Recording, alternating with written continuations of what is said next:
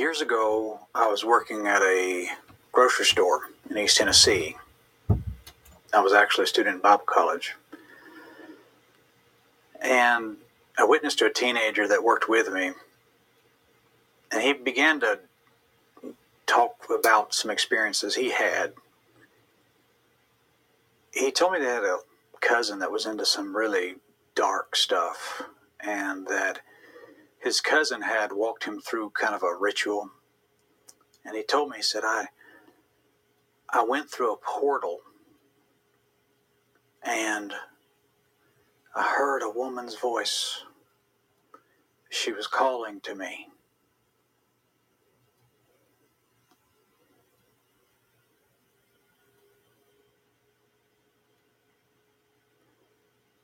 And then he looked at me and he said, he said, Spencer, do you think that really happened? And I said, Yeah, I think it did. Matter of fact, I'm pretty confident that it did. And he said, Well, what was that? I said, That was her. He said, You know who she is? I said, Oh, yeah. Us Christians, we've been dealing with her for a very long time.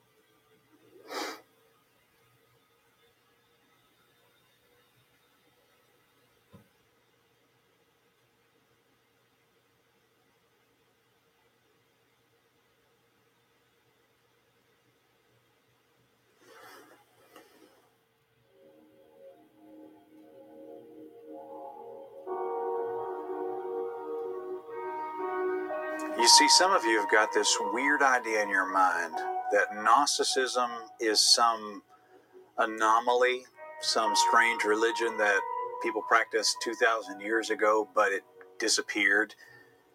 But truth be told, some of you are Gnostics and you don't even know it.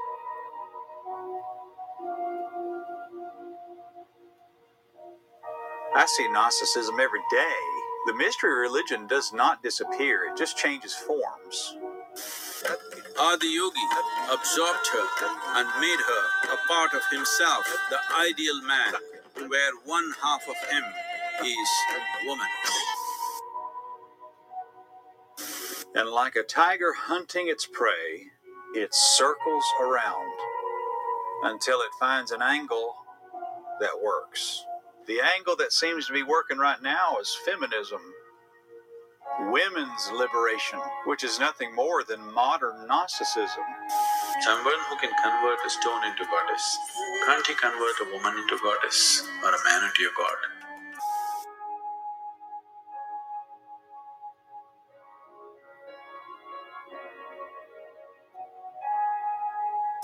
See, you say you're standing against a patriarchy, and you say you're standing against oppression, the demiurge that you raise your fist to in defiance of is nothing more than the gospel of the Lord Jesus Christ.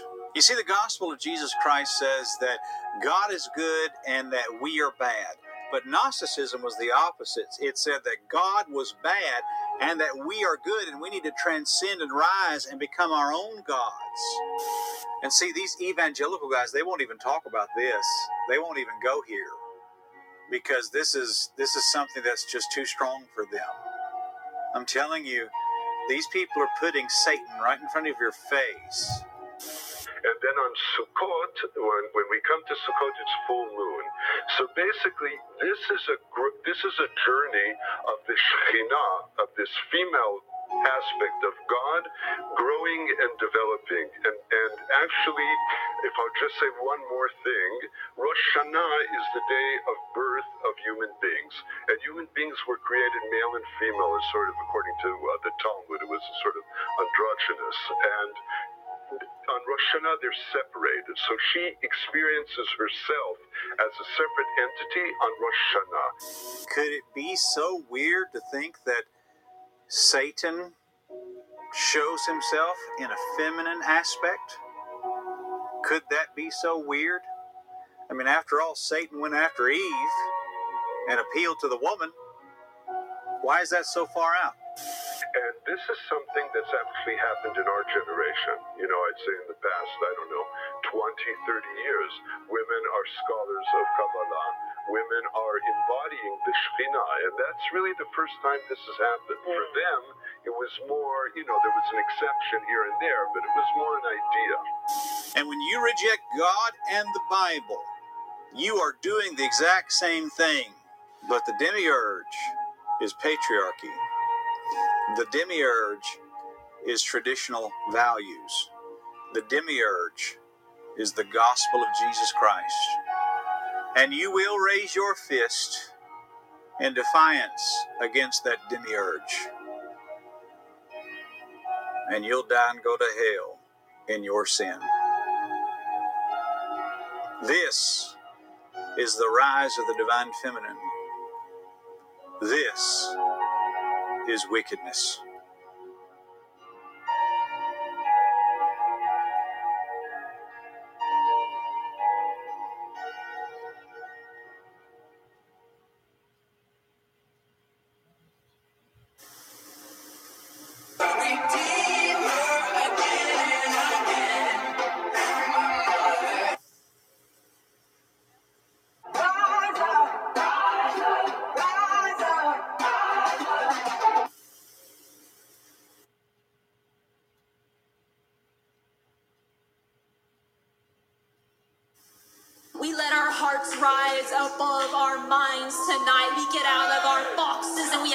You to move.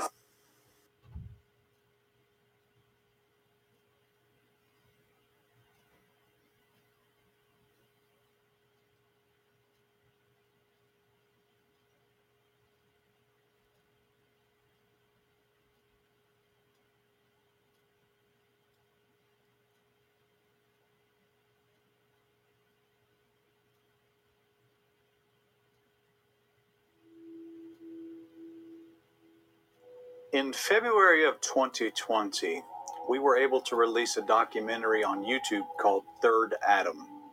And in that documentary, we explained to you how that all of the religions of the world were going to find common ground and come together as a one world religion. We have covered all of these groups and who they are. We've dealt with Satan, Eastern religions, the occult, entertainment, false churches, the NAR, and all these other groups.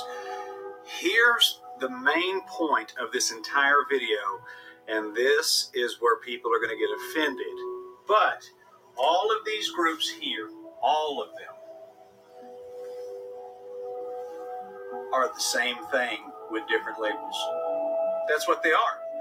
This and this and this and this and this are the same thing. They are the same poison with a different label on the bottle.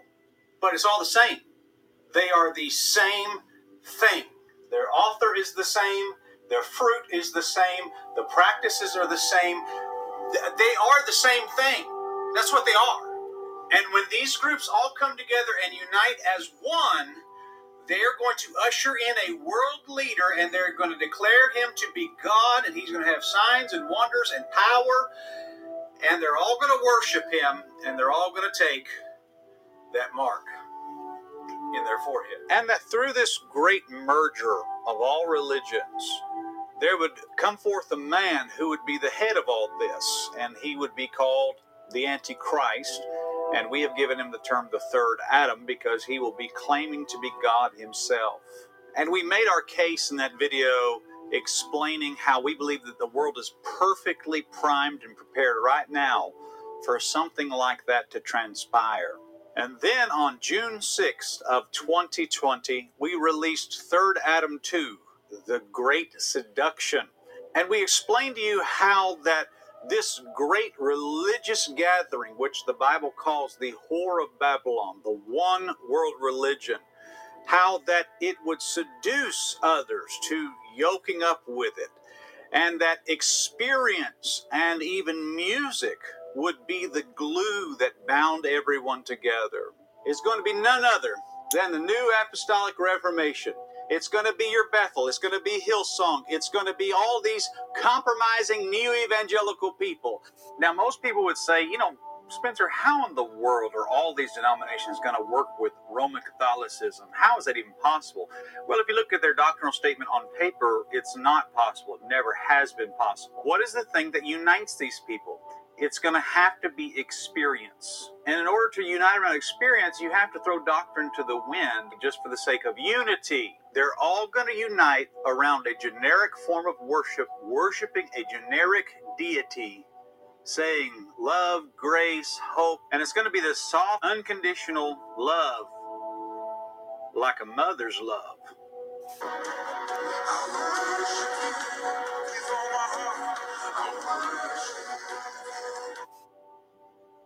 And we went all the way back to Nimrod in the book of Genesis, and we explained to you how that this has always been Satan's goal is to unite the world together and the Tower of Babel was one of those examples of that trying to happen.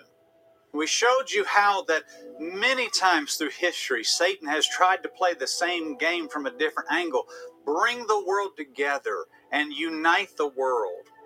The truth is, yes, all false religions, if you follow them upstream, the fountainhead of all of those religions is Mystery Babylon. Genesis chapter 11 is where all of these false religions began.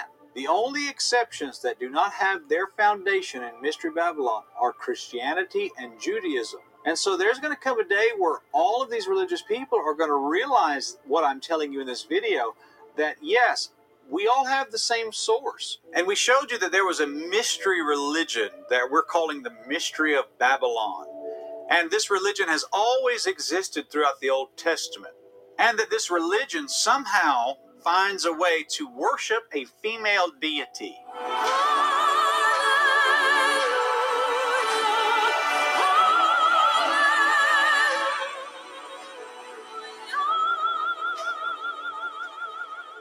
Showed you the pagan trinity of Nimrod, Semiramis, and Tammuz.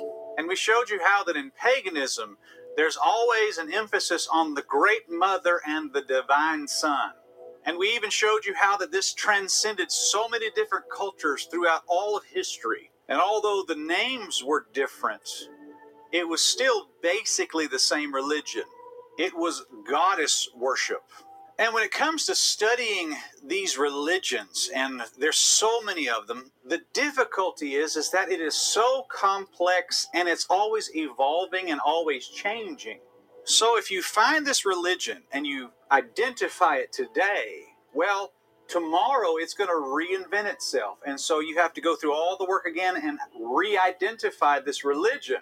And it can be a very difficult thing to do if you're not a discerning person. And we have done a tremendous amount of research trying to go through volumes of religious documents, through history, uh, through theology studies, and just trying to identify this. And thankfully, we have been able to whittle it down to just a few core principles that we want to give to you to help you identify this mystery religion. Now, everybody has got to understand that there are not hundreds and thousands of different religions in the world. The truth is, there are only two religions in the world Bible believing Christianity and Mystery Babylon. That's it. It's just that simple. And as we dig into these principles and these truths, we pray that you would have an open mind and an open heart. There's a lot of things here that are very heavy and there are things in this documentary that could change your life and change the way you see the world forever. This video is instructional and educational in nature, but it also is a dreadful warning for those who are going down the wrong road. There are demonic, deceptive forces at work now that are so masterfully crafted, so unbelievably clever that even the Bible says that if it were possible, it would deceive the very elect. We want to shed light on this deception. And God is calling you out of this darkness and into His marvelous light. The truths we will speak about here are not a game. Your very soul could be at stake. Rise up.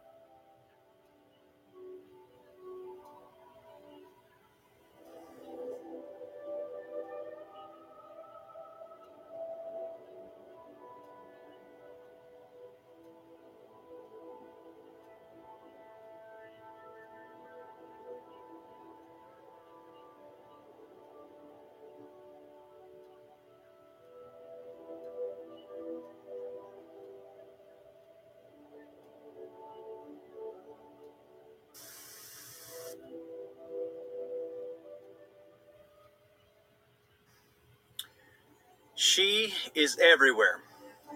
And I'm going to show you. Come with me.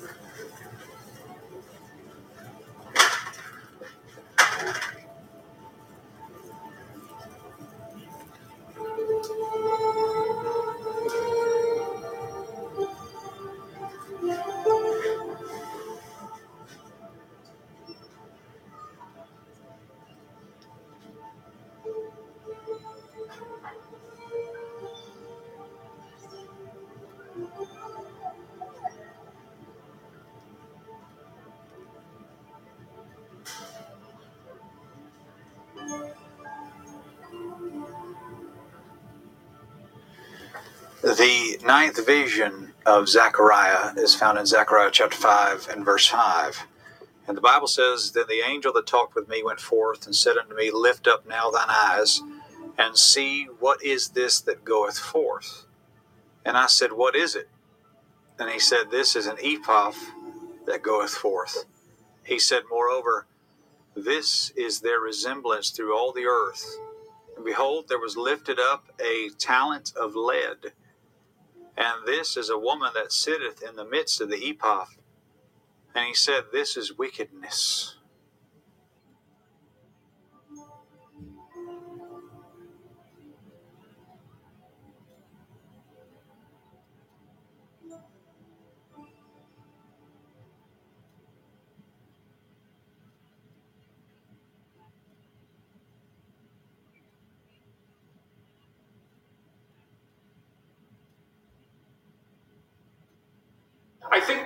We're seeing is actually the rise of a form of female totalitarianism. So we have no idea what totalitarianism would be like if women ran it, because that's never happened before in the history of the planet. And so we've introduced women into the political sphere radically over the last 50 years. We have no idea what the consequence of that is going to be. I couldn't go into to things that, that dealt with medicine. I couldn't go into law. I couldn't go into the real professions. It was extremely limiting. And of course, the overall goal was to find a husband, um, get married, have children, and live with a white picket fence. Now, I'm not an old man, but I've had the opportunity to speak to several old people through the years.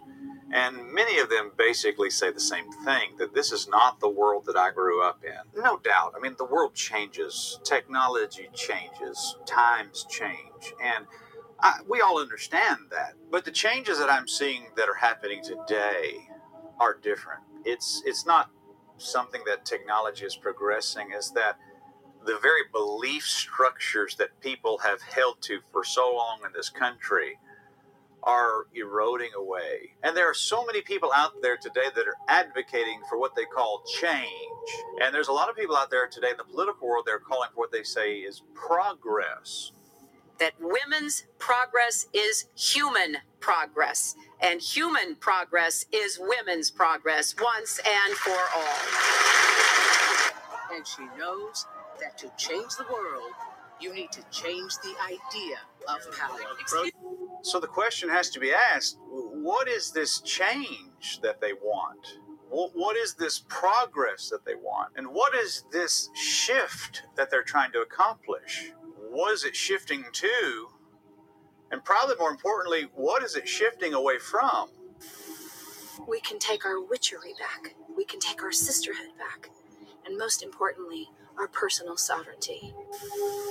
These movements generate changes in policy that signal a true shift in international attitudes and practice towards equal rights. And many of them are saying that, okay, men are dominating women, men are ahead of women, men are are cheating women out of their fair share of money or positions or whatever. Justice is about how much ladies get paid. And we're going to change that. They're calling this progress. And certainly, I have noticed, just as you have, that there's a number of women that are holding prominent positions in political power today. Uh, there's more women CEOs, more more women athletes that are getting all the attention. This is our time. And prevails my job in all this is to try to find the religious connection. What is the theological views of people that is causing them to believe this political ideology or even this social ideology that they hold to? What is the theological roots of this? And why do these people have such a just disdain for the Bible? I can't believe in a faith that treats me as a second class citizen, placing limitations of stained glass ceilings upon half of humanity, holding us back based on gender. And I've been doing lots of digging, lots of research, and I'm going to tell you it's not good. Now, the Bible teaches something that is commonly called complementarianism, which is the idea that men and women are equal in value but they just have different gifts and have different roles to play in society and in the church and in the home. It does not mean that one is better than the other or more valuable than the other. That's absurd. Nobody who believes the Bible preaches that. But we do understand from looking at the Bible that men are given a different task than women, and women are given a different task than men. And this goes all the way back to the Garden of Eden, where the Bible says, Man and woman created he them. And a good analogy to understand this is the military analogy. Now, the United States military has several branches, but I'll just give you four of them. I mean, you have the Army, the Air Force, the Navy, and the Marines. They're all equally valuable because they all do something that is vital, it's just different. Now, the Air Force is a very valuable tool to have when you're fighting a war, but the Air Force by itself really is not complete. It's it's not enough to do the entire job just by itself. And the same with the Navy. The Navy has a huge role to play in warfare and getting troops to locations and things like that. But by itself, the Navy is not going to be able to do everything that needs to be done.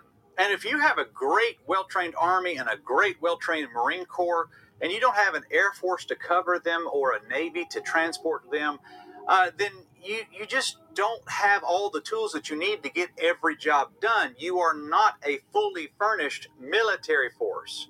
You've got to have all facets of it working together. And none is more vital or more important than the other, but they, they all complement each other, if you will. And that's really the best illustration I give you of complementarianism. And in the roles of men and women, men need women, and women need men, and we complement each other. And we all have different roles that we have to play and, and fulfill. And that's how God has designed the world to be. But the shift that I'm seeing is away from complementarianism, or commonly known as like traditional gender roles, into something called egalitarianism. I mean, we are capable of being more than just eye candy. The audiences are embracing and even asking for, begging for really strong female superheroes. So let's get some diversity rising up. And the cry today is that women should not be held back from any position of power or any paycheck or anything like that because of their gender. And the war cry today is that women can do anything a man can do. And why is this call for a shift always somehow connected to women? Why are the groups that are running these organizations almost exclusively women? And why, when these groups organize publicly, that it is largely made up of angry, hateful, crude, and lewd and wicked women? Fight for the right to be free to be who we are, to be equal. And the question that I want to propose to you when we see these things, and I'm sure that everybody sees this, is that that is the effect. That's what we're seeing. But what is the cause?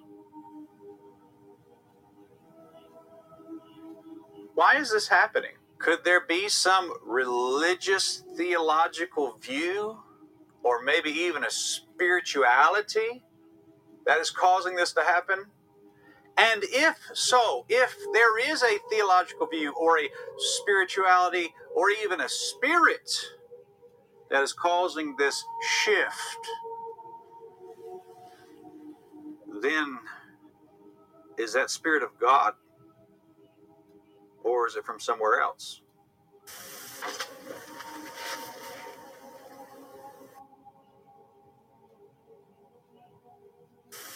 And why is it that the men that are involved with it, they take on kind of a Jezebel Ahab dynamic where she's in charge, she's the angry one, she's the wicked one, and he's just kind of like the spineless, wicked guy who just goes along with whatever she says.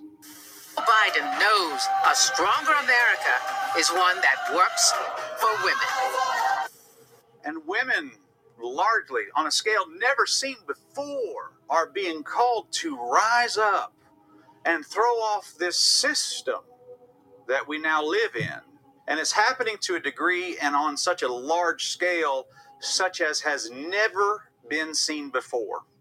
The serpent is here to get you to rise, to rise, to get you to see beyond what you've been told. The serpent is the spirit of the divine feminine energy.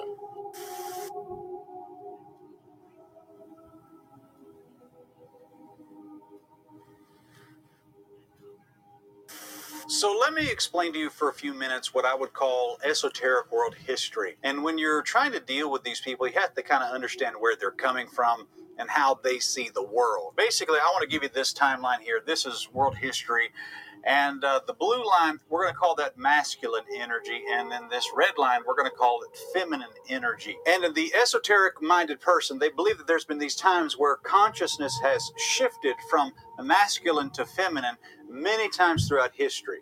And they believe that the first time that the feminine energy took over and dominated the masculine energy was in Genesis chapter 3 at the fall of man in the garden they actually believed that the fall of man was a good thing and that these people were set free from this bondage, this cage called the Garden of Eden, and that Lucifer was the one who brought them the truth and brought them the light and set them free. And now the masculine is is subservient to the feminine now, and they believe that time went on and things were good.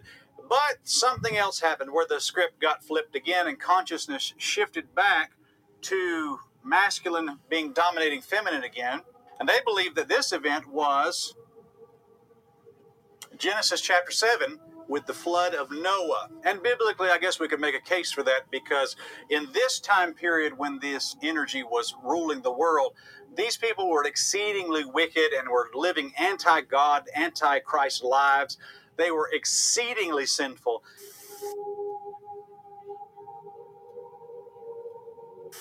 And so God basically just wiped the whole world out. And in the esoteric world mind, that's when the masculine started dominating the feminine again. But esoteric history teaches that there was another shift in consciousness back to the feminine energy controlling the world again. And that happened in Genesis chapter 11 with the Tower of Babel. We all know from the Bible account that God confounded the languages and spread them across the world. But that didn't mean that, that God corrected their theology or even wiped them out. It just means he spread them out. And you see, it's after this time in history where Semiramis came to be prominent in the esoteric world. And uh, basically, she was the one who ran the show. Nimrod had died, and everybody got into this tower woman worship and pyramids all over the world. Uh, this is the time period after Genesis 11 when all of that happened.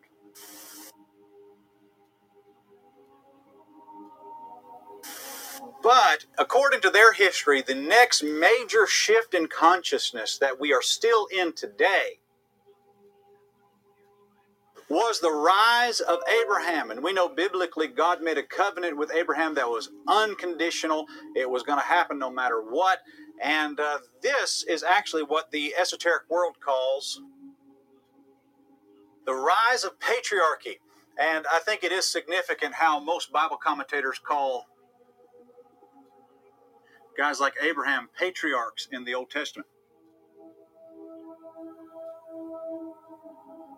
Now, in their mind, there was a day where Semiramis, the goddess, was revered and that she was the one in charge of everything. Her day was glorious and wonderful, but some evil thing called patriarchy came along and ruined that. And so, because of this patriarchy pushing women down, the, the feminine energy of the world has been suppressed for far so long.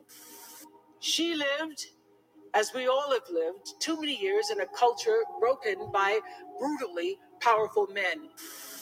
And what they are saying is that there's going to come a day where the consciousness is going to shift again, and we will go back into a golden age where the divine feminine will rise once again. For too long, women have not been heard or believed if they dared to speak their truth to the power of those men. But their time is up.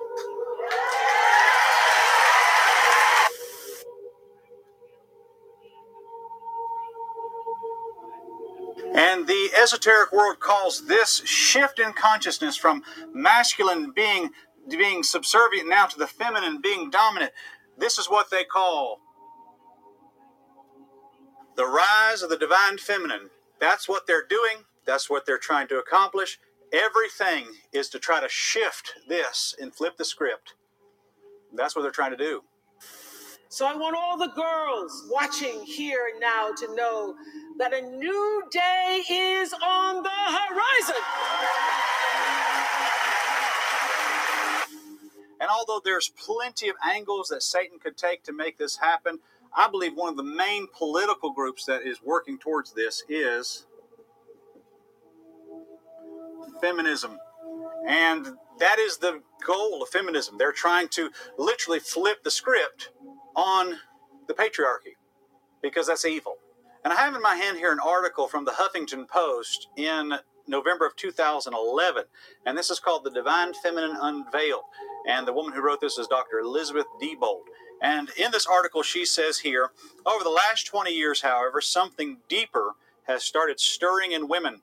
a motivation to change culture at its roots. The goal is to create a new spiritual and ethical context that would balance and heal our hyper masculine world through honoring the feminine as sacred. And so basically, she's saying that there is a new spirituality that is stirring in the world, and they're trying to take this masculine and lower it and the feminine and raise it. This is the golden age that they want. They want the feminine to rise. And when that new day finally dawns, it will be because of a lot of magnificent women. And they've been working for over 50 years now to make this happen. And I think now we're starting to see this really start to take shape. This is the shift. This is the change. What is evil is good, and what is good is now evil. The whole world's flipped upside down. And that explains almost every current event that is going on right now is that there is a rise of the divine feminine. We are trying to get back to this era right here. Nimrod, Semiramis, and Tammuz, this pagan mystery Babylon religion. We've had our time here as Christians, but now they're trying to take it back from us. That really is the esoteric worldview in a nutshell.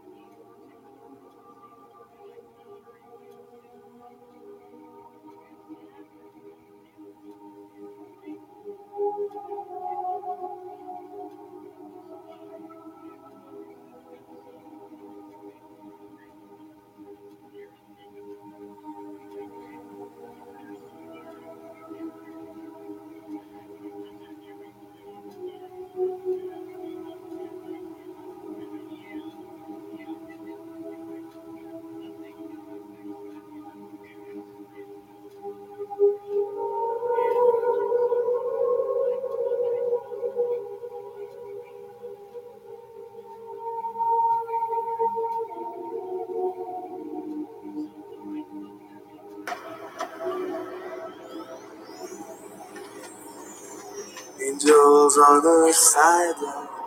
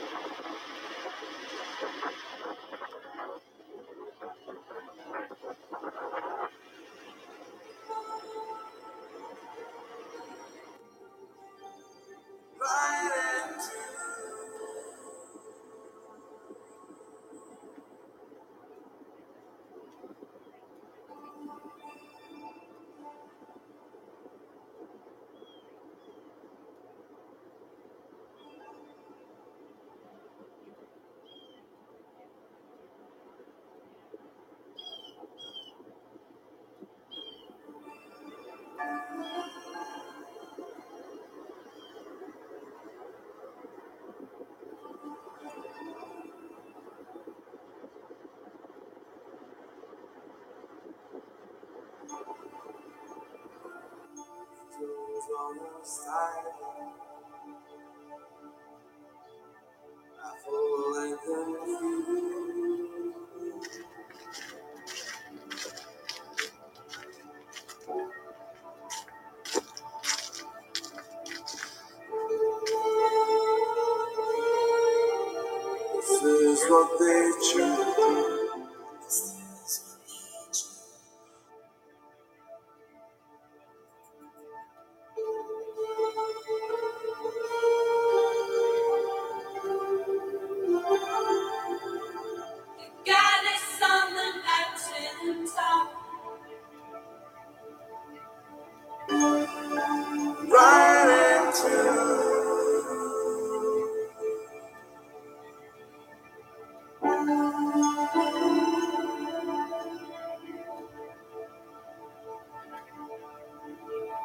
Música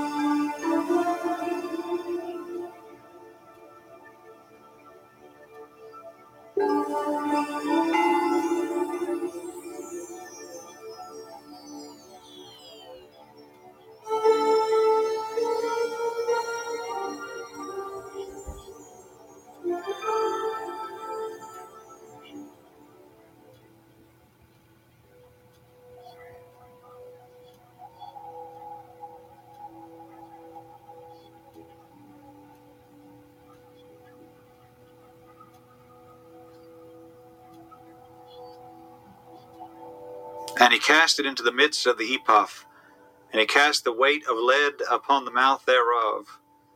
Then lifted up mine eyes and looked, and behold, there came out two women, and the wind was in their wings, for they had wings like the wings of a stork. And they lifted up the ephah between the earth and the heaven. Then I said unto the angel that talked with me, Whither do these bear the ephah? And he said unto me, To build it an house in the land of Shinar, and it shall be established and set there upon her own base. This image of a woman, the Bible says, this is their resemblance through all the earth. And it even says in verse number 8 that this is wickedness. This image of this woman is everywhere in the world, according to the Bible, and that this image is the representation of wickedness.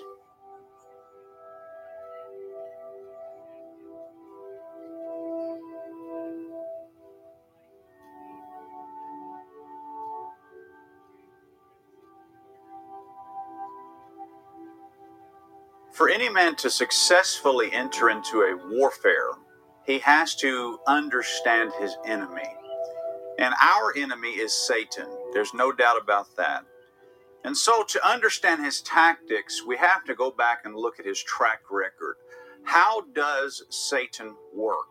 And I fear that most people today are unwilling to objectively evaluate his tactics because eh, they could find something that's not necessarily politically correct. And so let's just go see what the Bible actually has to say. And so here in the garden, you have the woman, you have the man, and you have animals and you have plants.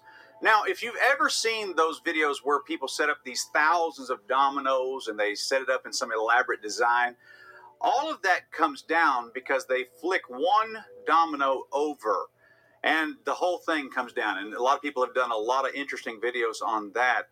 But in a sense, Satan did the same thing when he looked at the Garden of Eden and he said, What is the one thing that I can attack that will take down everything? Well, Satan chose to go after the woman.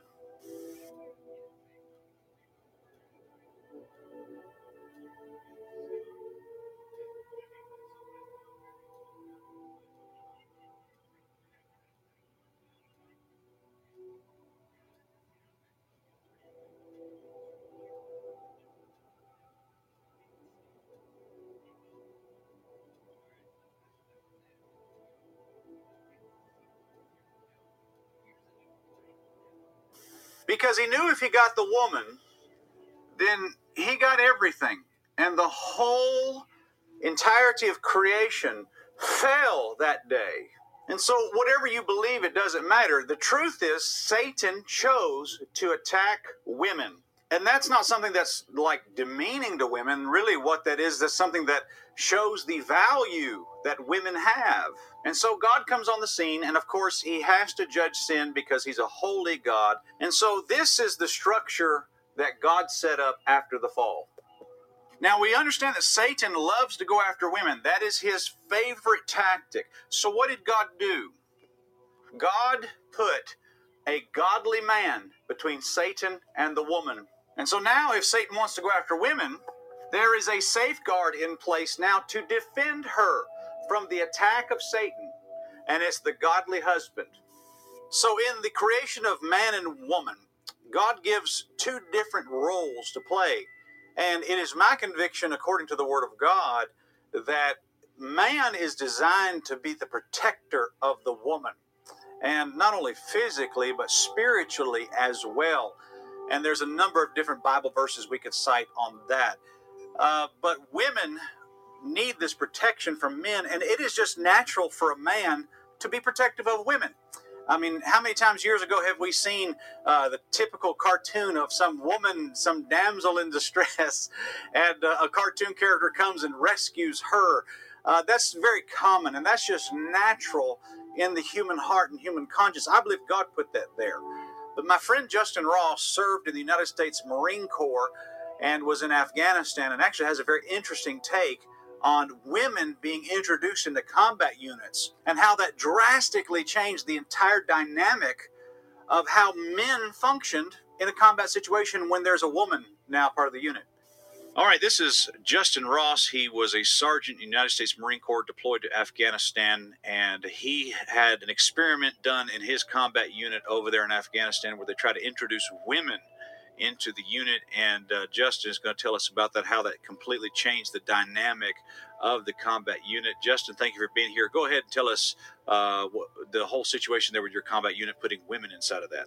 I enlisted in 2010. I deployed in 2013, and I was a field radio operator. For those that are familiar with that, and when I deployed, I was attached with Regimental Combat Team Two, and basically our job was to go to these different remote villages in Afghanistan, and basically uh, we would, as we would say, win the heart and minds of the locals, try to gather information, intel, um, immerse yourself within their culture, try to respect their culture, try to all this stuff to try to gather information on the enemy. They would have what they called uh, female engagement teams or lioness teams, where basically they were a female group of either we were mostly Marines, but um, some other nations had some too and the whole point of those at the time were to be respectful of customs over there, because as males, we could not physically, you know, um, as officers, you know, search for weapons and stuff like that. We would do the same thing. We couldn't do that to females because men were not allowed to touch females unless you were married to them or whatever. Um, so we'd have females with us attached to our unit, and they would help out with things like that and be able to talk to some of the females one on one, things like that. But during that time in 2013, um, I think it started in 12 and 13 um, Obama was our president, and Congress, and Obama, all the political things going on, they really pushed for females in combat roles. But they did a test, and they came out with the results. I think of 15, uh, the Marine Corps Times, and a few other big newspaper groups, whatever. They came out with these test results, and they were disastrous. There are opportunities that where we would be in a combat zone, we'd be in combat situations, there would be females attached to our unit, and and it's not that they weren't necessarily physically fit or mentally capable, but what happened was a lot of male Marines reacted completely different. But we're over there, we have situations be in combat, and although they weren't necessarily infantry Marine females, they were attached to our unit, um, either as lioness groups or um, female engagement teams. And, and when combat took place, males operated differently. They would see a damsel in distress. Even if they weren't in distress, it's just the way that we're designed. We, we tend to act that way. Now, many people today look at this structure here that God created and say that this is demeaning to women. And those who reject Christianity, they would call this patriarchy. In the simplest terms, patriarchy is a social system that values masculinity over femininity. This type of social system dictates that men are entitled to be in charge and dominate women. So, patriarchy is a society or institution marked by the supremacy of the father. And the truth is, is God is good. And this is not some design to oppress women. This is a design to protect women. And the reason is, is because this entity right here is always trying to go after that entity right there. That's his favorite tactic. That's what he's always trying to do. And Satan knows that if he can get her, then he can get everybody. This is a consistent theme all throughout the Bible. And really, this whole concept does not demean women in the slightest. This actually shows how vitally important women are.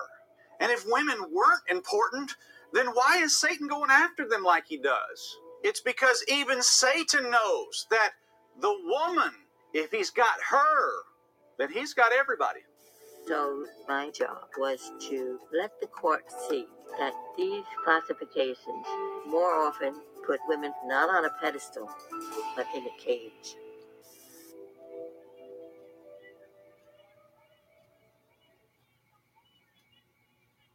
The weather is perfect. The sun is shining. The flowers are beautiful. And there's a feeling of liberation.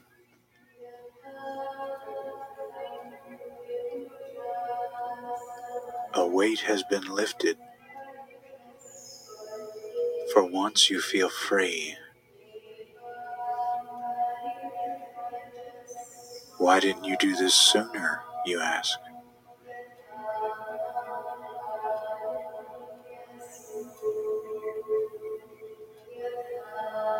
Could this be wrong when it feels so right?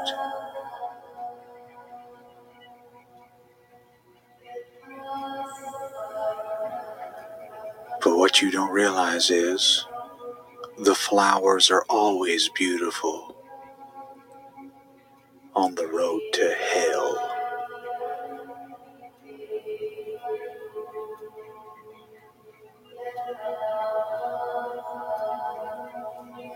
When you embrace this, it's like pulling a string on a sweater. And the more you pull it, the worse it gets, until eventually the whole thing becomes unraveled.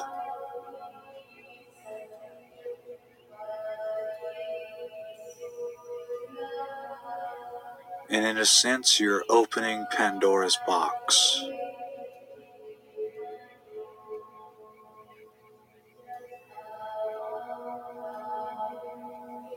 No matter what you do, you can never put all the pieces back in.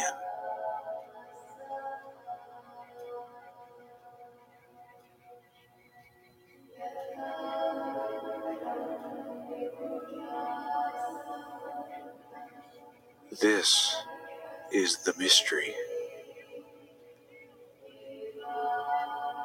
that allures you away from God.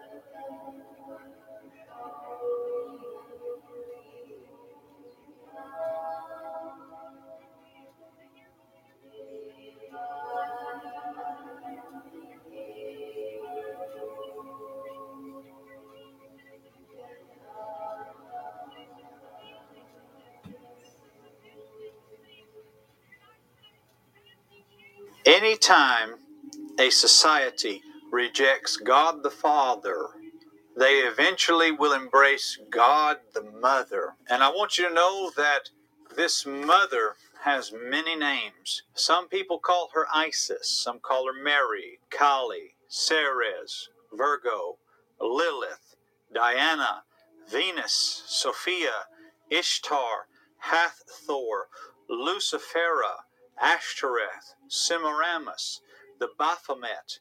Some call her the Black Virgin, the Scarlet Woman, the Weeping Virgin, the Celestial Virgin, and some people call her Columbia.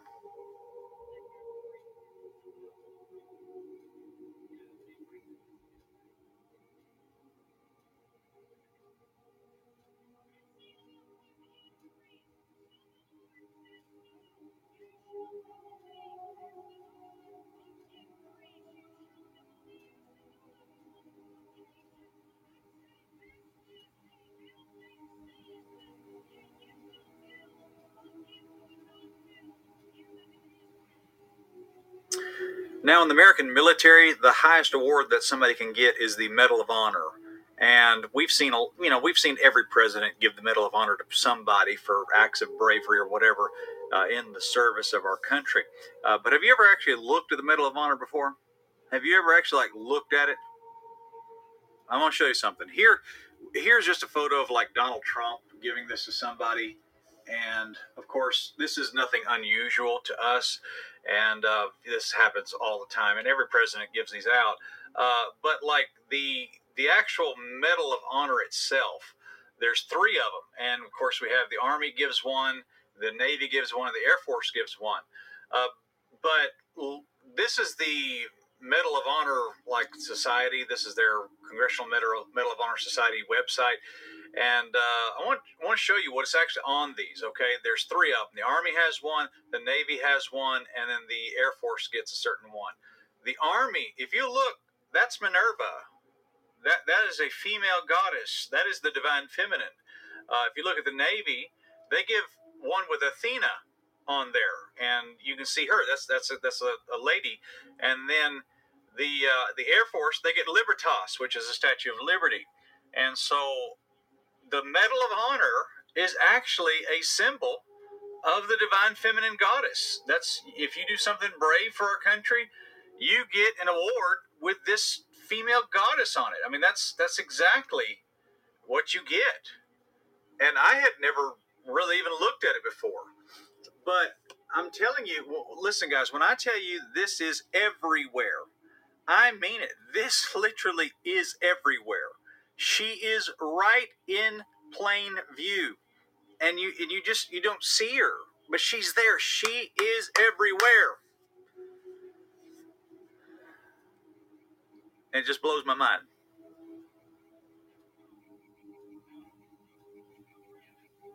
So once Adam and Eve are banished from the garden, they have to go out and start a family and build a life together.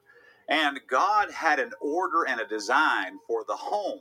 And this is what it looked like uh, that Christ is the head of the family, of course, and that Christ is head of the man, man is head of the woman, and the woman is the head of the children. And this was God's design. And so if Satan is going to attack the home, he's going to do the same thing he did in the garden. He's going to go after the woman. And so what's happening today is that Satan is going after these women. And he's saying that this whole structure here is demeaning and it is degrading to women, and that women should be raised up to the next level. There's a pecking order from the origins of our country uh, to now that certain men would have certain jobs, and they all agreed on what the sequence would be. Uh, our planet is being neglected, and that's all because the feminine energy has been suppressed. And so, what women do oftentimes is they actually reject this whole paradigm, calling it patriarchy and whatever, and they are saying that we need to rise to at least the same level with the man and be equal with the man. Feminism is not trying to take from men, but just trying to raise to the same level as what men have. And just to be clear, being a feminist does not mean that I wish to push down or talk poorly of men. And that ends up looking something like this.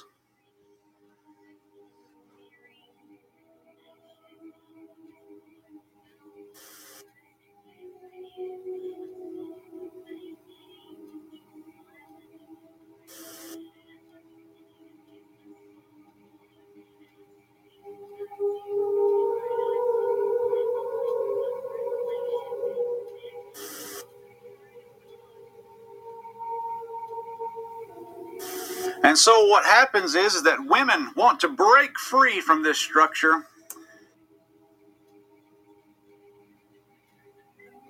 And they want to rise to be what they say is equal with the man. And see, it's the same tactic that Satan used in the garden. He said you could be your own God. And basically he was saying that you're you're down here, but you could go and be your own God. You could raise up in this system. But because of some structure that you're in, you're being restricted and put down, and you need to rise up. Thousands year old patriarchy that needs to be disposed of and brought into balance. The serpent is here to get you to rise. To rise. We can take our witchery back. And this move from here to here is what is called in the occultic world the rise of the divine feminine. The serpent is the spirit of the divine feminine energy. All right, we have our friend Stephanie Light on the phone with us today, and she is a former New Age psychic and was doing involved with Hollywood stars, readings, and things like that for them. Uh, she's now a born again Christian and has come out of all that. She's a member of an independent Baptist church up in Montana. Stephanie, thank you for being here with us today. The first question, really, that I have is what's the deal with the occult being so appealing to women. I mean, it's just like they they they recruit them aggressively, and women seem to go for it.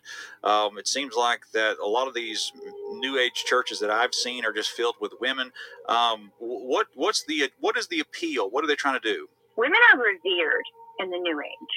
Um, there's goddess worship, and so the females are being put up on a pedestal and you know, a lot of women are running to that because of their anti patriarchal attitude and of course the, the misunderstanding of what that actually is. And so I call it Satan's soul cage uh, because these women are seeking answers and a sense of control.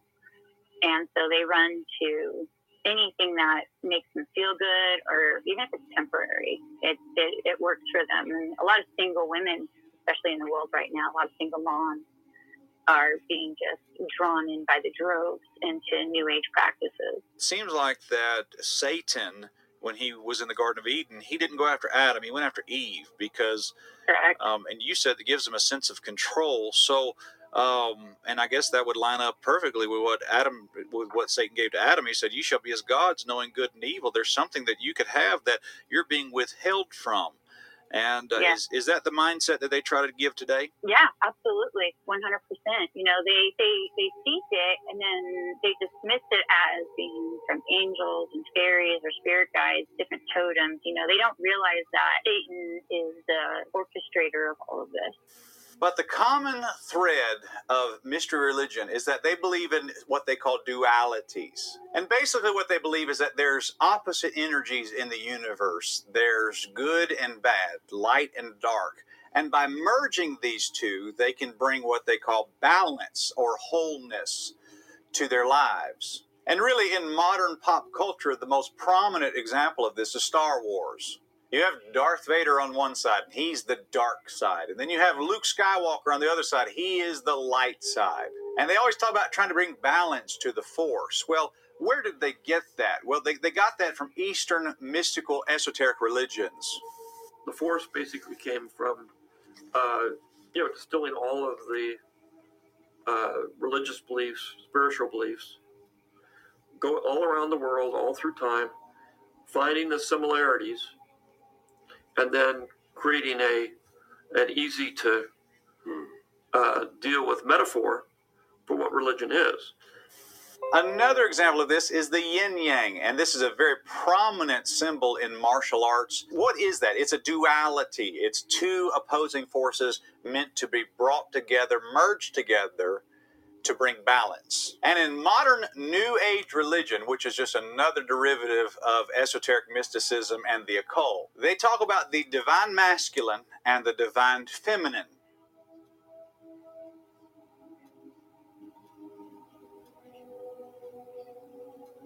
Okay, so we know that things like the yin yang are obvious occult symbols. You have the black and the white, and the white and the black, and all that kind of stuff. And so it's just a big duality here that is all big merger. But this is an Eastern Oriental version of an occultic symbol, the merger of the masculine and feminine. Also, there's another one that you might have noticed throughout time and didn't really see what it was. Something like that, which is what we call the Ankh. Now, the Ankh is has a cross on the bottom and a loop on the top, and the cross on the bottom is the masculine, and the loop on the top is the feminine. That's masculine, feminine, merged together. Divine feminine, divine masculine. Now, there's a reason why the womb, divine feminine, is on top. In ancient Africa, we were not a patriarchal society. We was a matriarch. So we we uplifted our women. We uplifted our women. We we cared for our women. Our women's voice was valued. Okay, and it was a system that um, is not like today's system where women don't really have the the same rights or in uh, traditional European uh, belief system that women were lesser than or had now, another one that we see that's pretty prominent is the infinity symbol. And we can see that very obviously in this video. And uh, you have the feminine merged with the masculine here. Now, another one that's out there is the sun and the moon. And so you see this pretty well anytime you see something occultic. And so you have the sun being the masculine and the moon representing feminine. And that one is actually very prominent. You can see that a number of different places.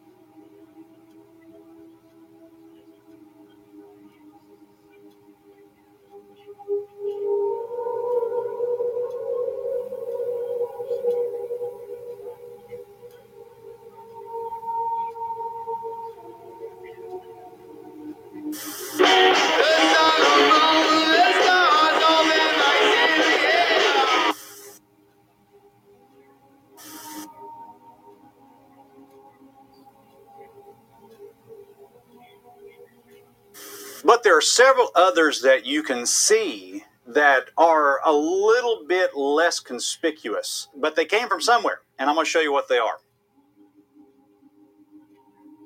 One of these symbols is the acorn. And if you look back in Roman history, you'll see on a lot of coins that the acorn symbol is used quite often. Uh, it exists. I mean, there's foliage and there'll be an acorn on it. And matter of fact, even Western European druid witches would actually exchange acorns as a sign of identifying themselves as a cultist. And so, but in this, you see that uh, the masculine is down here. And then, of course, the receiving, the cap of the acorn, is the feminine. This is actually a symbol of duality, believe it or not. And uh, it's very common in Druid history and things like that.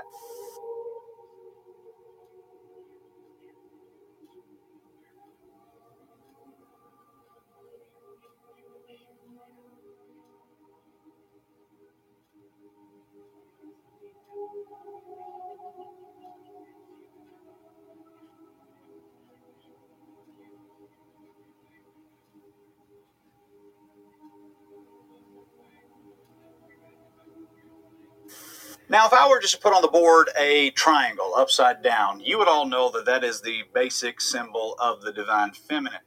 But there came a time in French history where a bunch of French occultists got a hold of this symbol and they just altered it just a little bit, and that symbol became that heart right there. And we all recognize that. But that, and many historians can't agree on where it came from. But I'm going to tell you right now, whether you like it or not, that was born in the occult. It's a symbol of love, it's a symbol of just getting along and sensuality. This is a symbol of the divine feminine.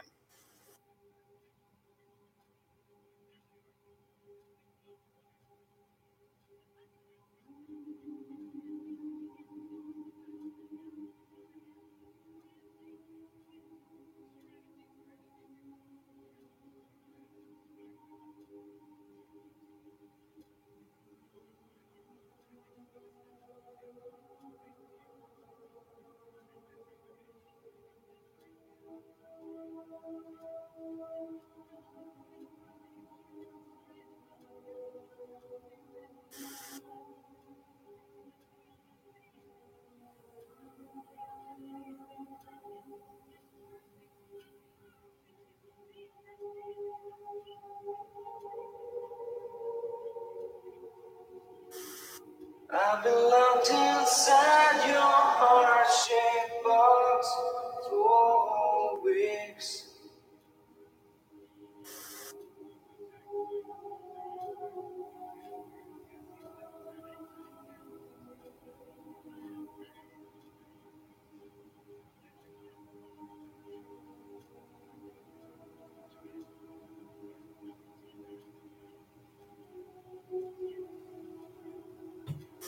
So here we have the Eastern world, we have the Egyptian world, and then there's a lot of occultists, and this is two universal symbols right here of the divine masculine, divine feminine. Let's say that this is England and Western European, and then this is French version of the divine feminine. Well, let's hop over to Ireland. Let's take this symbol right here and let's make it green. And let's say that that's the feminine. Well, we need something to balance that out. We need a duality here. And let's put one on the bottom. And let's make that the masculine. And then let's just do it again. Instead of up and down, let's do it side to side. Just just alter it just a little bit. Let's just say masculine, feminine. And then let's just put a little stem on it. Does that look familiar to you? Well, it should, because it's actually a magic symbol. It's a symbol of duality, and we don't call it magic today. We just call it a, a good luck charm, but that's what it is. This is an occultic symbol.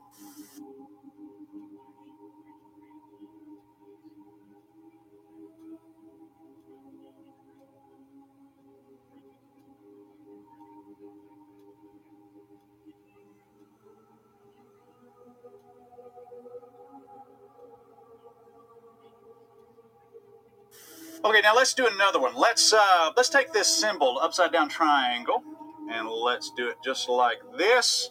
And that's the feminine. Well, let's add one underneath it, and we'll balance this one out to be masculine.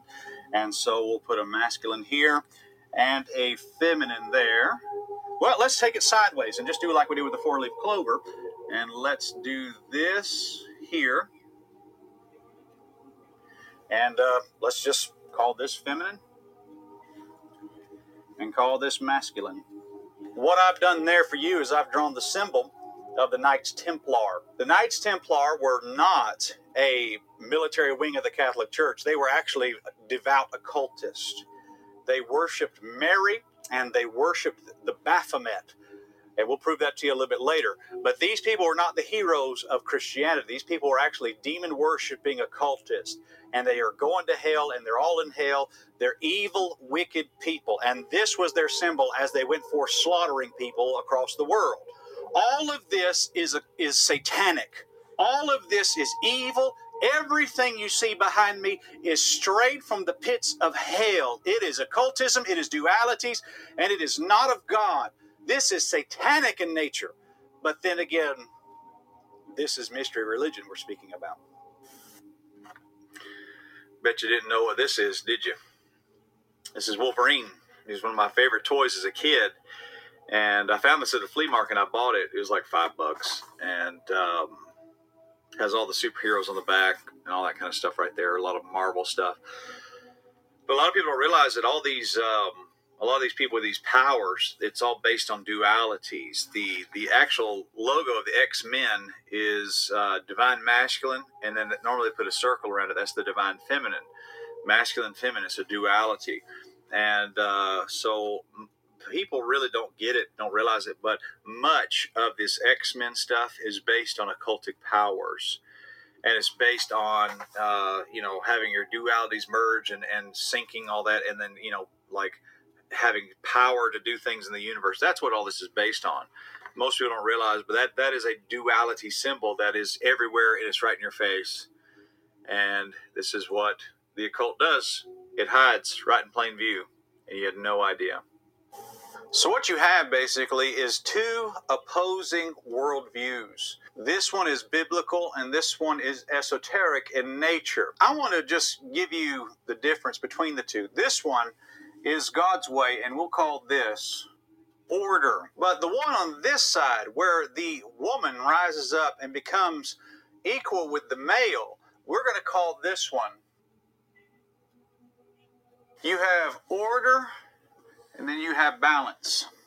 We need this this balance, this equilibrium, equanimity between the energies. Feminism literally just means you believe in equality of the sexes. And so, in the esoteric world, when they're talking about balance, this is what they're speaking of. Because they view man being above woman as an oppression of women or a putting down of women. Masculine energy has been the dominant energy for at least the last 5,000 years. We know of the existence of the goddess energy, the feminine energy, that within each one of us is yin and yang. So there's black and white, there's dark and light in each one of us. And so they want to bring these two into balance. And so this is how they see everything. They see men above women, and they want to rise the feminine up to the man so that they're equal and that this duality is made whole.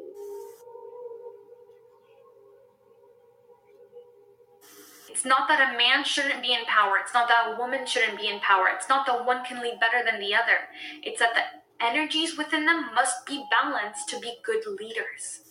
And really, those who are in this worldview, when they look at the biblical order that God has, this is all they see is that men being above women. And the only reason they give is, okay, he's above me because of his gender. And that's the only thing that they see.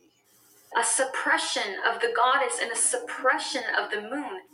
And from their point of view, that does make sense because, I mean, who wants to be under a man just because he's a man? I mean, that nobody would go for that. But here's the part that they're missing they're missing the fact that this is God's order and that Christ is head of the man and the man is head of the woman and woman is to be head of the children. And this is God's order. And what you have really is a problem with society where you have men who aren't living for Christ and aren't following Christ. And so these women, they see these men, but they don't see Christian men or godly men. They don't even see Christ.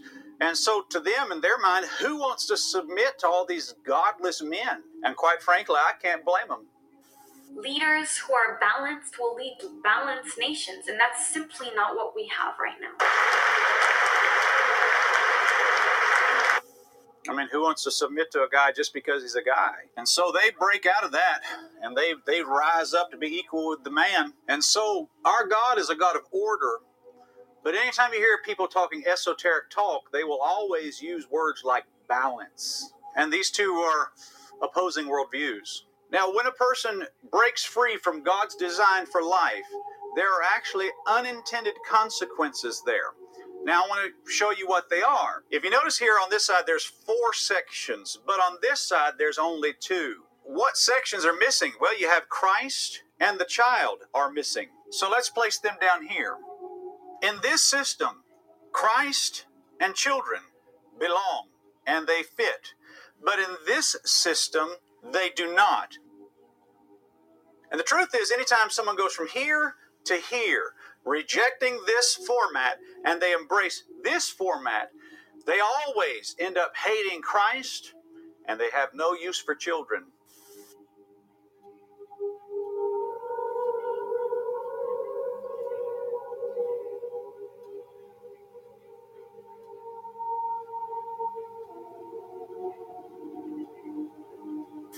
And that's probably why they abort them so much. So, what is the rise of the divine feminine? Well, it's pretty simple. The rise of the divine feminine is a shift in mindset from a biblical worldview to an occultic worldview.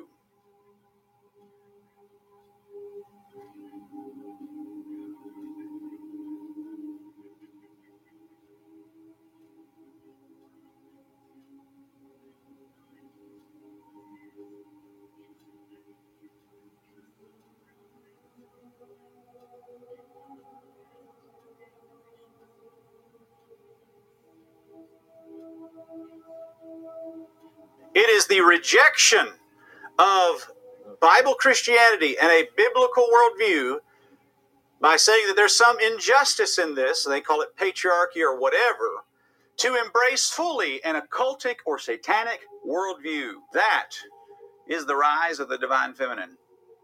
She goes from here, rising up to here.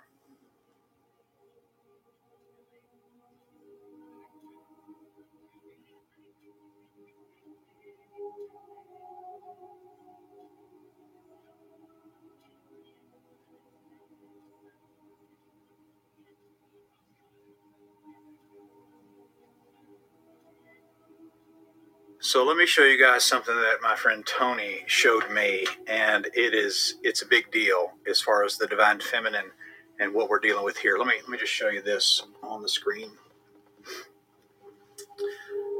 What you have, First Samuel 7, verse number 3. And Samuel spake unto the house of Israel, saying, If you do return unto the Lord with all your hearts, put away strange gods and Ashtaroth from among you, uh, and prepare your hearts unto the Lord, and serve him only, and he will deliver you out of the hand of the Philistines. I find it funny how that there's this emphasis on Ashtaroth. And the reason that uh, the Lord said, and Ashtoreth, uh, and Ashtaroth, or whatever you want to say, is because that is that ancient fem, that female goddess. That's who that is. She's everywhere. She's been everywhere. And once a once a nation and once a people gets a taste of her and her religion, it's incredibly difficult to get rid of it. This, just the emphasis that God places on Ashtaroth, that's the divine feminine. She's everywhere, y'all. This is not something new that Spencer Smith came up with. This is as old as time itself. Semiramis, and many other names she has, but Ashtoreth is the divine feminine. Many also don't realize that some of the days of the week are actually named after this goddess woman. Many people don't realize that the Anglo Saxon word Monadeg, which means the moon's day, became what we call Monday, which is in reference to the goddess of the moon. The day of the week called Friday is an old German word for Frigadag, which is in reference to a Norse god Frigga, which is, of course, a goddess entity. The city of Athens, found in Greece and Georgia and several other places in the world, is actually in reference to the Greek goddess Athena. And even the word Attica is oftentimes in reference to Athena. Several of the months of the year have been named after ancient goddesses. The month of April, many people believe that that is in reference to Aphrodite, the goddess of love. Some even say that the month of May is in reference to the god Maya, which is the ancient goddess of growing plants. Now, back in ancient Roman culture, the month of June was the most popular month to get married, and actually in Western society today, still is the most popular month to get married. But they named that month because of the goddess Juno, and many people don't know this, but she was actually the goddess of marriages. And many states in the United States have been named after a goddess figure. Around 1510, there was a man named Garcia Rodriguez de Montalvo, and he wrote a novel called The Adventures of Esplandian. And in that, he wrote about a mythical island called California, and there was a goddess woman who was the ruler of that land, and her name was Calafia. And so California gets its name from a goddess woman. One of the earliest states in the United States was called Virginia. And the reason it was called Virginia is because the very first few letters in that word spell virgin, which is in reference to the Virgin Queen of England, which is in reference to a virgin goddess. And in early American history, people don't realize it, but there was actually a split between Protestants and Catholics. And if you were a practicing Catholic, you had to go down to a place in the South called Mary's Land, where they worshiped Mary. And we know that state to be called Maryland today. The whole state was created so that goddess worshippers could live together. That's what Maryland is. Another name for this goddess creature is Columbia. And so I find it interesting that in the Virgin's land and in Mary's land, you have the district of a goddess called Columbia right between the two. A lot of people think that the state of Indiana was called that way because of the Indians, but the truth be told, it's actually in Diana, which is another name for a goddess.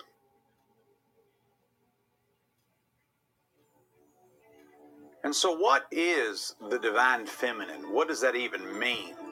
And the problem is, is that we as God's people, we think biblically, but we're trying to understand a group of people who don't. And these concepts oftentimes are very foreign to Bible believing people. It's pretty simple. It is an Eastern mystical concept that has to do with masculine energy and feminine energy.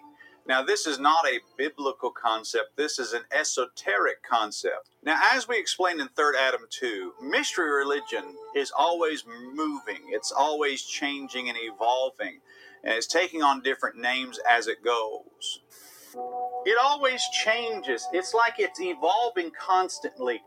The occultic world is obsessed with unity and what they call balance. God demands order, but Satan tries to give balance. You see, they say that God divided things in the book of Genesis, and the goal of the occult is to merge back what God has divided. And when these divisions, which what they call are dualities, are brought back together and merged back together, then balance is achieved.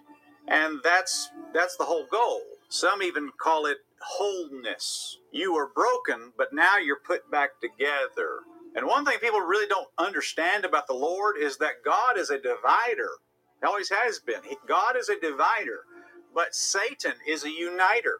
Satan's always trying to merge back the things that God has divided. God is a divider, Satan is a uniter. It's just that simple. Now, when we talk about the rise of the divine feminine, we understand what that looks like and what people are doing. They're basically rejecting a biblical worldview and going into an esoteric worldview. But we had to kind of really nail down what is the divine feminine. And we went through volumes of information, reading stuff from the secular world to psychology to Hinduism to New Age mysticism, and, and just just we went through volumes of information. And the tricky part about mystery religion is that it it's so fluid it changes all the time and you know five different people will be talking and using five different terms for the same thing and that's really why it's so difficult to nail down. And when the divine feminine rises in these people there are three universal spiritual attributes that all of them have. And let me show you what these spiritual attributes are. The first universal attribute is that every single one of these people becomes they become mystical in nature. And true mysticism is not based on any written document. A true mystic hates being bound by any creed or any dogma or any biblical text. Their theological views are shaped by experience rather than creed. God shows up for me in very practical, real ways. You know, like I work, that's how I meet with God. But I didn't love to open the Bible and read the Bible for hours a day. Or I'd go see a cow being born and I would really feel like I experienced God in those moments. I can't wait to see what you're going to do and where you're going to take me. There's a whole nother world. There's a whole nother world that we can't see. Take us up tonight, God. Take us up tonight. And really, because it has no universal written creed, that's kind of what makes it difficult to identify. They don't want that. Now, Helena Blavatsky was the leader of a group called the Theosophants, and she started a religion called Theosophy. And one of her disciples was a lady named Alice Bailey. And Alice Bailey is known today as the mother of New Age religion. And Alice Bailey wrote in a book called The Externalization of the Hierarchy. This is what she put in print. She said, Therefore, in the New World Order, Spirituality will supersede theology. Living experience will take the place of theological acceptances. And that sums up beautifully the idea of mysticism is that they they absolutely have hatred and disdain for any written dogma, creed, or even the Bible. And they may use the Bible sometimes to prove a point, but when they do, they do it in such an allegorical, mystical sense that their hermeneutic is so bad it's it's almost laughable.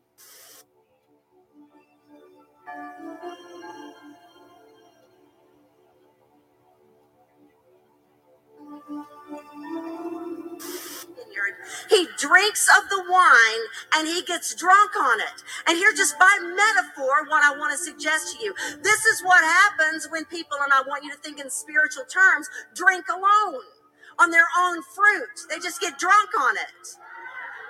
We got people. all over this nation that are boasting in their giftedness, drunk on their own fruit.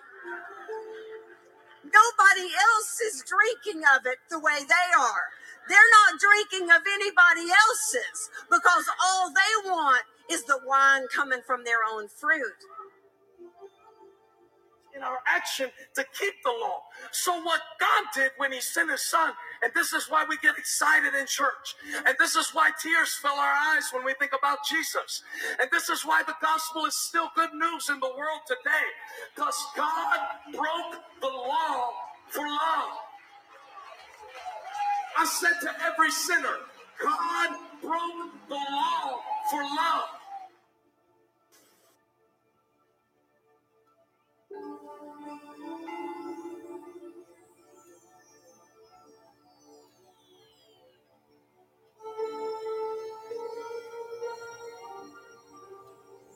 The second universal attribute of people whose divine feminine has risen is that they become overwhelmingly sensual in nature. Now, the basic definition of sensuality is just doing what gratifies your flesh. And when the divine feminine is risen in somebody, they they are overwhelmingly loving and they're even overwhelmingly positive.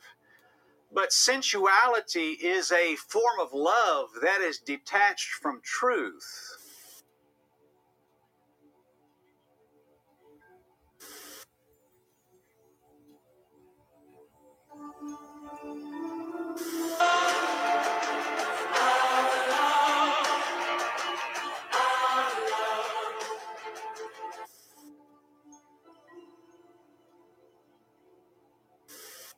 Self gratifying and it's self serving. And really, that's one of the things about sensuality is that it's always pretending to be a form of love, but it's not. The type of love that it is is not in line with how the Bible defines love. I just I've been so filled with love this year that I just feel completely love drunk. You guys know that love sick feeling where you can't stop thinking about that certain person. All you feel is bliss, euphoria, paradise, butterflies. I swear you guys, this feeling has never been this intense for me.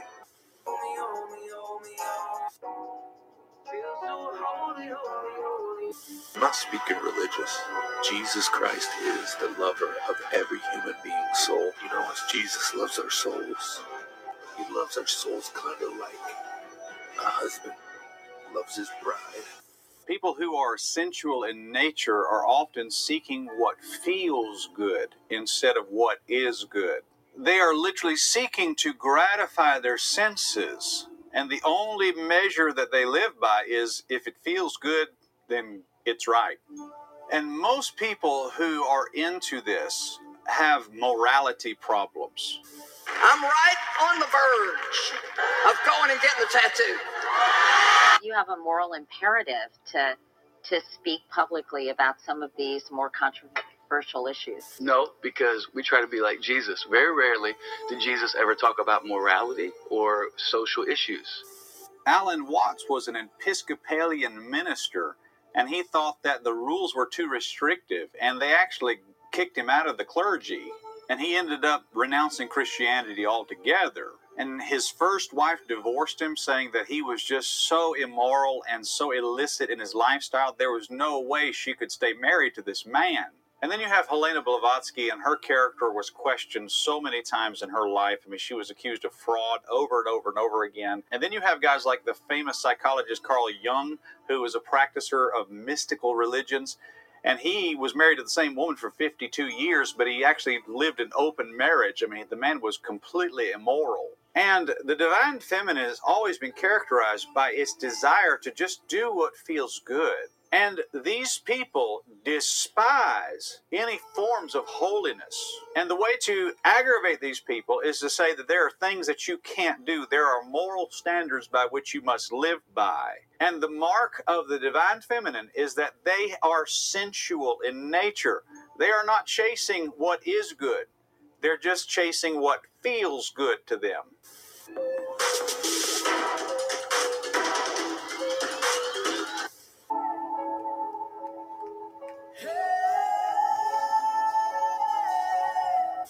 Look in chapter 12, verse number 1. The Bible says, And when it came to pass that Rehoboam had established the kingdom and had strengthened himself, the Bible says, He forsook the law of the Lord and all Israel with him. I want to say that they forsook they forsook God in their devotion. What was once a blessed nation is now about to become a blemished nation. They had forsaken the law of God in the nation of Israel, and I want to say that in most churches that you see in North America, they have basically done the same thing. The law of God doesn't matter. We're just going with what feels good now, and it doesn't really matter what God wants. We're worried about what people want, and men like Bill Hybels and Rick Warren uh, with their purpose purpose driven churches and all this this uh, seeker sensitive stuff. They're not worried about what god wants in a church. They're worried about what they want in a church. And they have forsaken the law of God. Uh, but I want to say that uh, evangelical churches of today, and by the way, I'm not an evangelical, I'm a fundamentalist, but the average church today is an evangelical church and uh, and I've got some studies here, just studying the morality of people that are claiming to be evangelicals, and people who do these studies, they just ask you, "Are you an evangelical? Do you claim to be born again? Do you claim that you know Jesus?"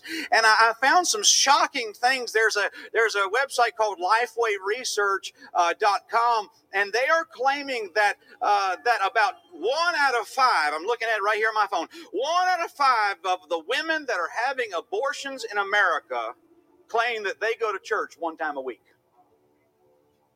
That means if a hundred women are walking into an abortion clinic, 20 of them go to church every week. That's an unbelievable thing. What I'm telling you is that the that the average church today has forsaken the law of God.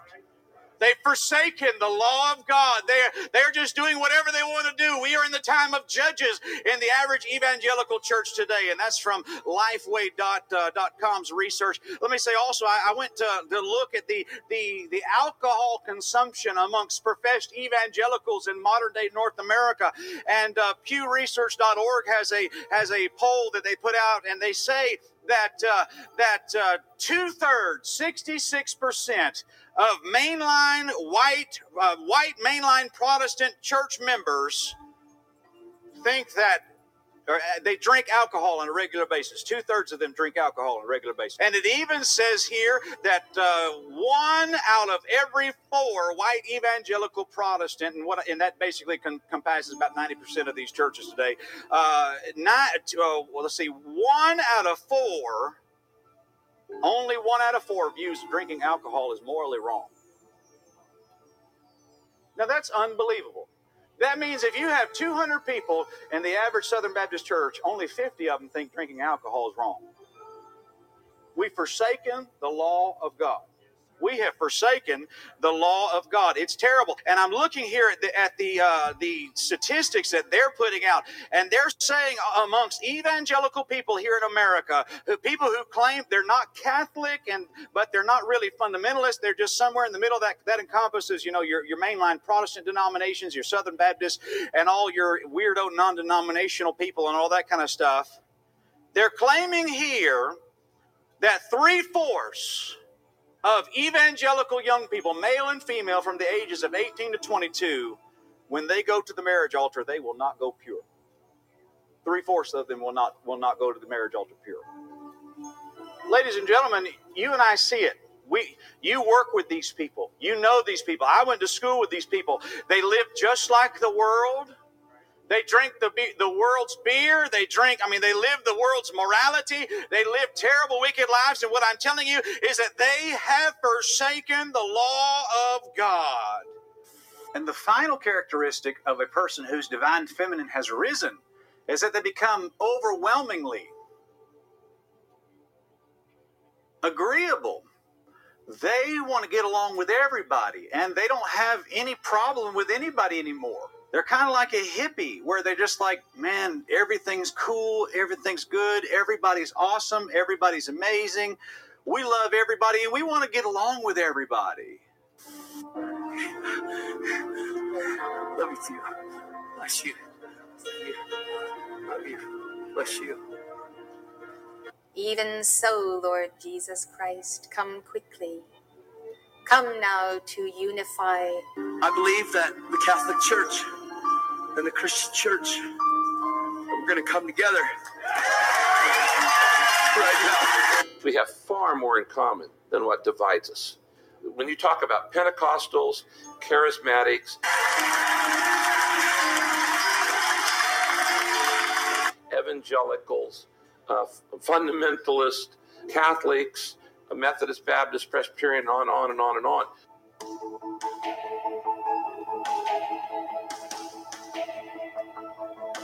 And how good it is to come together centered on what we can agree on. And a lot of people look at that and say, "What's wrong with that?" Well, the problem is is that it is agreeable of everything including sin. It won't stand against anything. It has no problem with anybody. It just can get along with anything.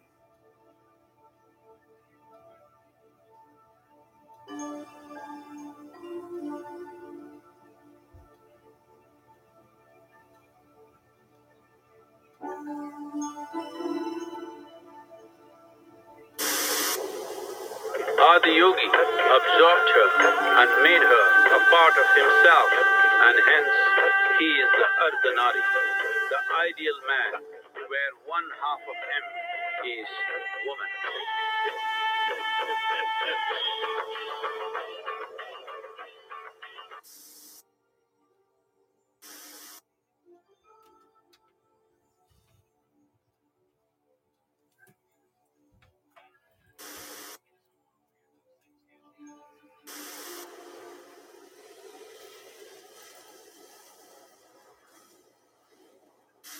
Now, it's no secret that 2020 was a crazy year for basically everybody. And I think we learned a lot about where we are on the timetable of prophecy.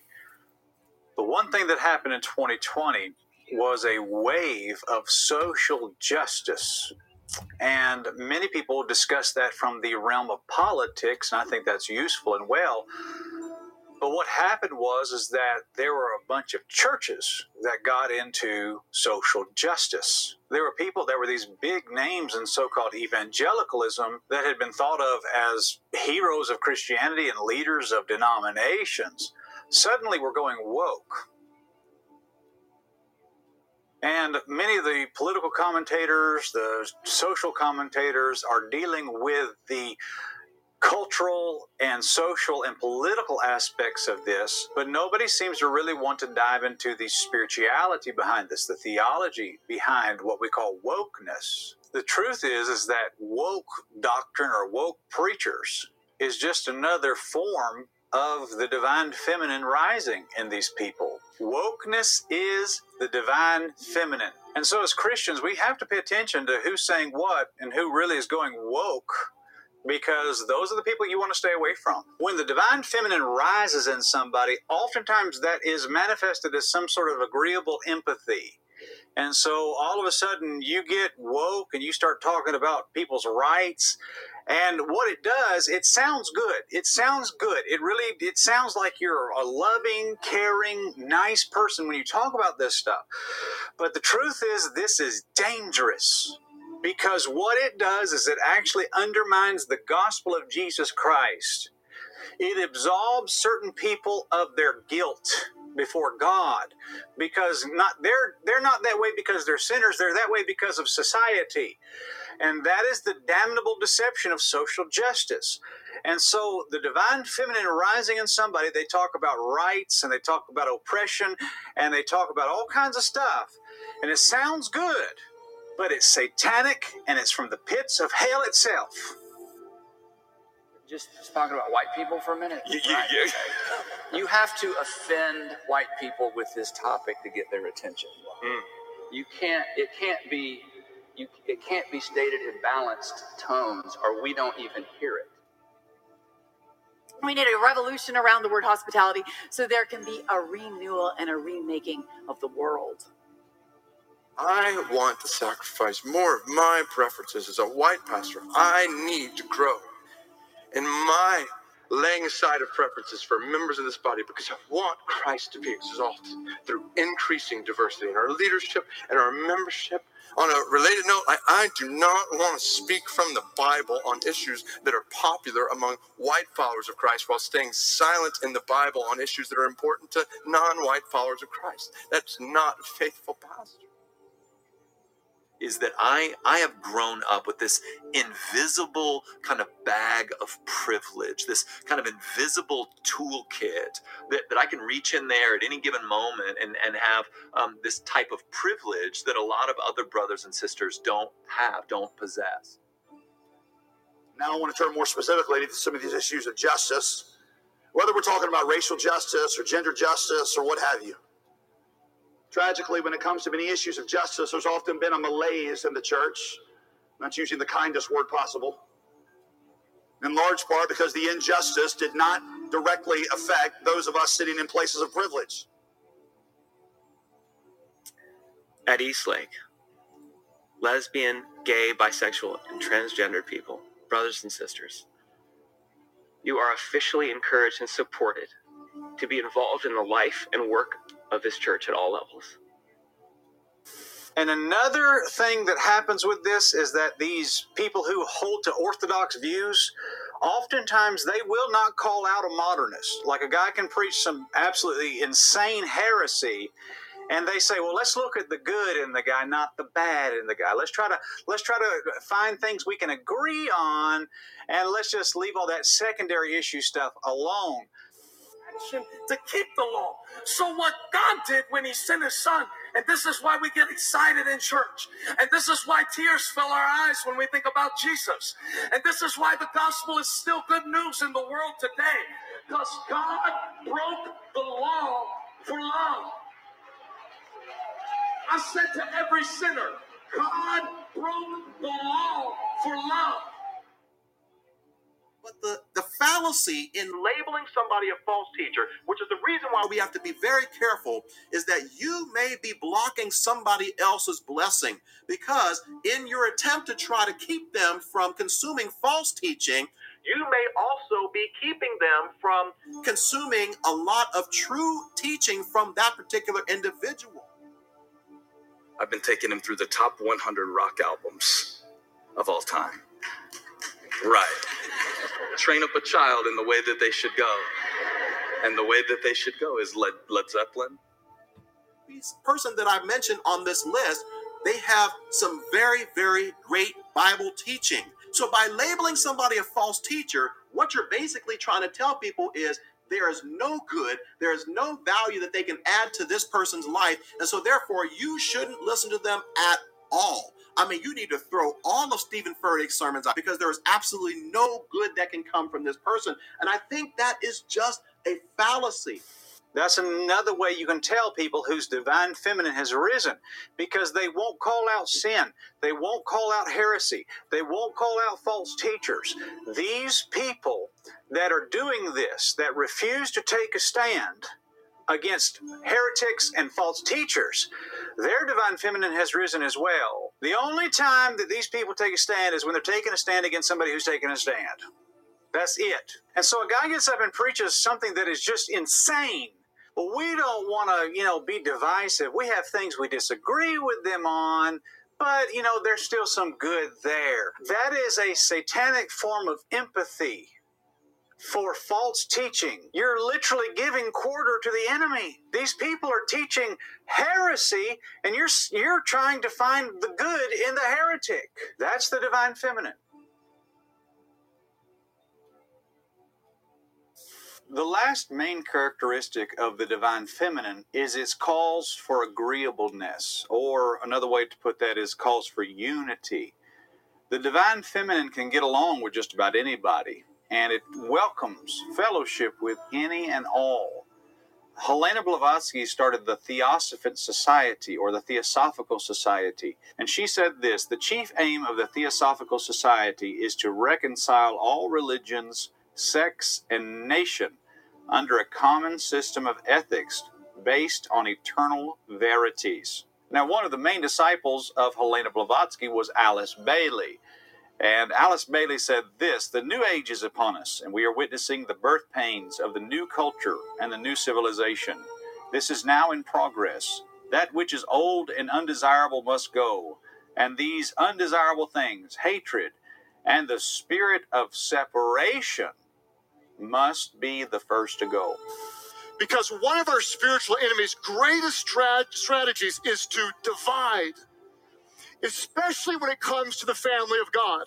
We need bridge builders. We need people who can meet in the middle. Uh, we can have uh, disagreements, but they can be amicable. Like we can have uh, differences in opinion, but we could do it in love. Then, man, we need to be in open dialogue and friendly dialogue with one another. When we stand together in unity of mission, we are unstoppable. Uh, I think that we're going to have to make a real concerted effort to walk in greater unity, to be more gracious to one another. You see that they want to unite, they're an agreeable religion. They want to unite with all things and merge it all together. These divisions don't really help anybody. This is a bad thing. Let's let our walls down. Let's all come together and let's usher in a world of peace and harmony and let's all get along.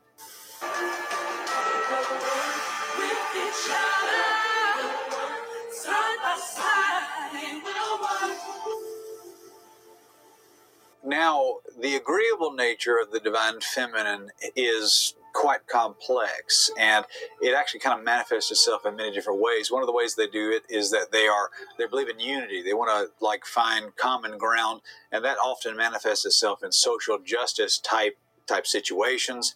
Um, also uh, it manifests itself in ecumenical unity trying to get all denominations and heretics involved together. But another aspect that it involves itself in and we didn't cover it yet but it is manifested as this inordinate positivity. And the divine feminine, if you could really kind of capture it in one statement, it is a wicked, hellish religion that is so hard to detect and so hard to reject for most people because it is wrapped in a very thick layer of positivity and sweetness and kindness. But at the very core, once you peel all the layers away and all the veneer of that comes off, this is a doctrine that is straight out of hell. It's satanic, is what it is. And one of the men who was a big leader of this in times past was a man named Norman Vincent Peale. Norman Vincent Peale is probably most well known for his book, The Power of Positive Thinking and is a worldwide bestseller, one of the really one of the most famous books of all time. And most people don't know this about Norman Vincent Peale, but Norman Vincent Peale was actually a Luciferian. He was a Satanist.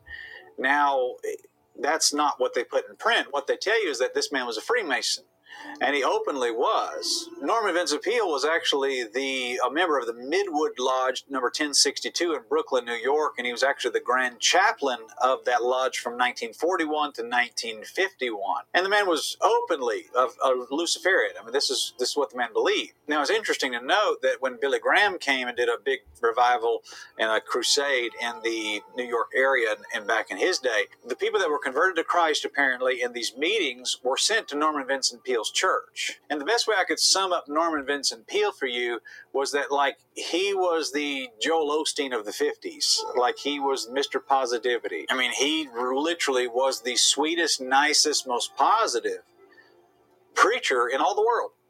And so uh, that's why I say basically it was the Joel Osteen of the 50s. I mean, that's what he was. Not only was he a grand chaplain in the Freemasons, he was also a grand chaplain in the Shriners as well. And also in 1991, he was inducted in the Scottish Rite Hall of Honor. And there actually is a picture of him hanging up in the Washington, D.C. temple. Now, if you look at the Bible, I mean, this this inordinate positivity that they practice, you just don't find this in the Scripture. It's, it's just not there. Uh, there are some negative things in the Bible. Like, for example, in 2 Timothy chapter 4, you see that God says, Preach the word, be instant in season. And then he says there's three things that a man's supposed to do in the pulpit reprove, rebuke, and exhort.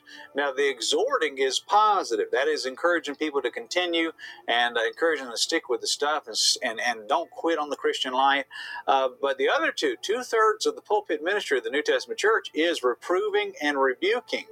And those are negative things. Now, most people today, they don't want that. And you can actually just go and just listen to these guys yourself and just hear what they're saying. They are never taking stands on sin. They're not speaking about the wickedness of their day. They're not speaking about the immorality of their day. They're not speaking against the sins and the vices. They're, they don't speak about that stuff. They keep it all positive, which proves that the divine feminine has risen in these people. These people are not Bible believing Christians. These people are practitioners of the occult. These people are satanic. Message of hope, usually delivered with his trademark smile. God is not in the condemning business, He's in the restoration business. His sermons are relentlessly positive, and that's made him a target of critics who say Osteen sometimes sounds less like a preacher and more like a motivational speaker. You have to take the hand you've been dealt and make the most of it. You know, you've been criticized for church light. Yeah, that's right. For a cotton candy Yeah. message. Do you feel like you're cheating people by not telling them about the hell part? The No, repentance part? No, I really don't because it's a different approach. You know, it's not hellfire and brimstone, but I say most people are beaten down enough by life. They already feel guilty enough. They're not doing what they should do, raising their kids, or the, you know, we can all find reasons. So I want them to come to Lakewood or our, our meetings and be lifted up to say, you know what, I may not be perfect, but I'm moving forward. I'm doing better, and I think that motivates you to do better. And and and the thing is, uh, please get this. Most people think that a Luciferian is just some mean, nasty, uh, just you know, like a like a ugly faced, mean, hateful, kind of like a like an old pirate or something like that. Okay, that's not a Luciferian. A Luciferian is the smiliest, happiest, loveliest thing you've ever seen in your life. That's how these people act. The face of Satan is not frowny. The face of Satan is a smiley face. This is how you spot these people. This is how you catch them. The overwhelmingly positive nature of the agreeable aspect of the divine feminine is how you catch these people, and they're all the same. Now that doesn't mean you have to be like a jerk for Jesus all the time either. Okay, you shouldn't be that. There, there is a there is a pendulum swing all the way to the other side that's just as wrong. Okay, but Bible believing Christianity is not this overwhelmingly never say anything wrong about anybody ever type thing. That that is a false doctrine. That is the divine feminine. This is a false doctrine, a damnable doctrine, wrapped in such a thick layer of positivity and sweetness that if you're not discerning and you don't use judgment, you'll fall for it.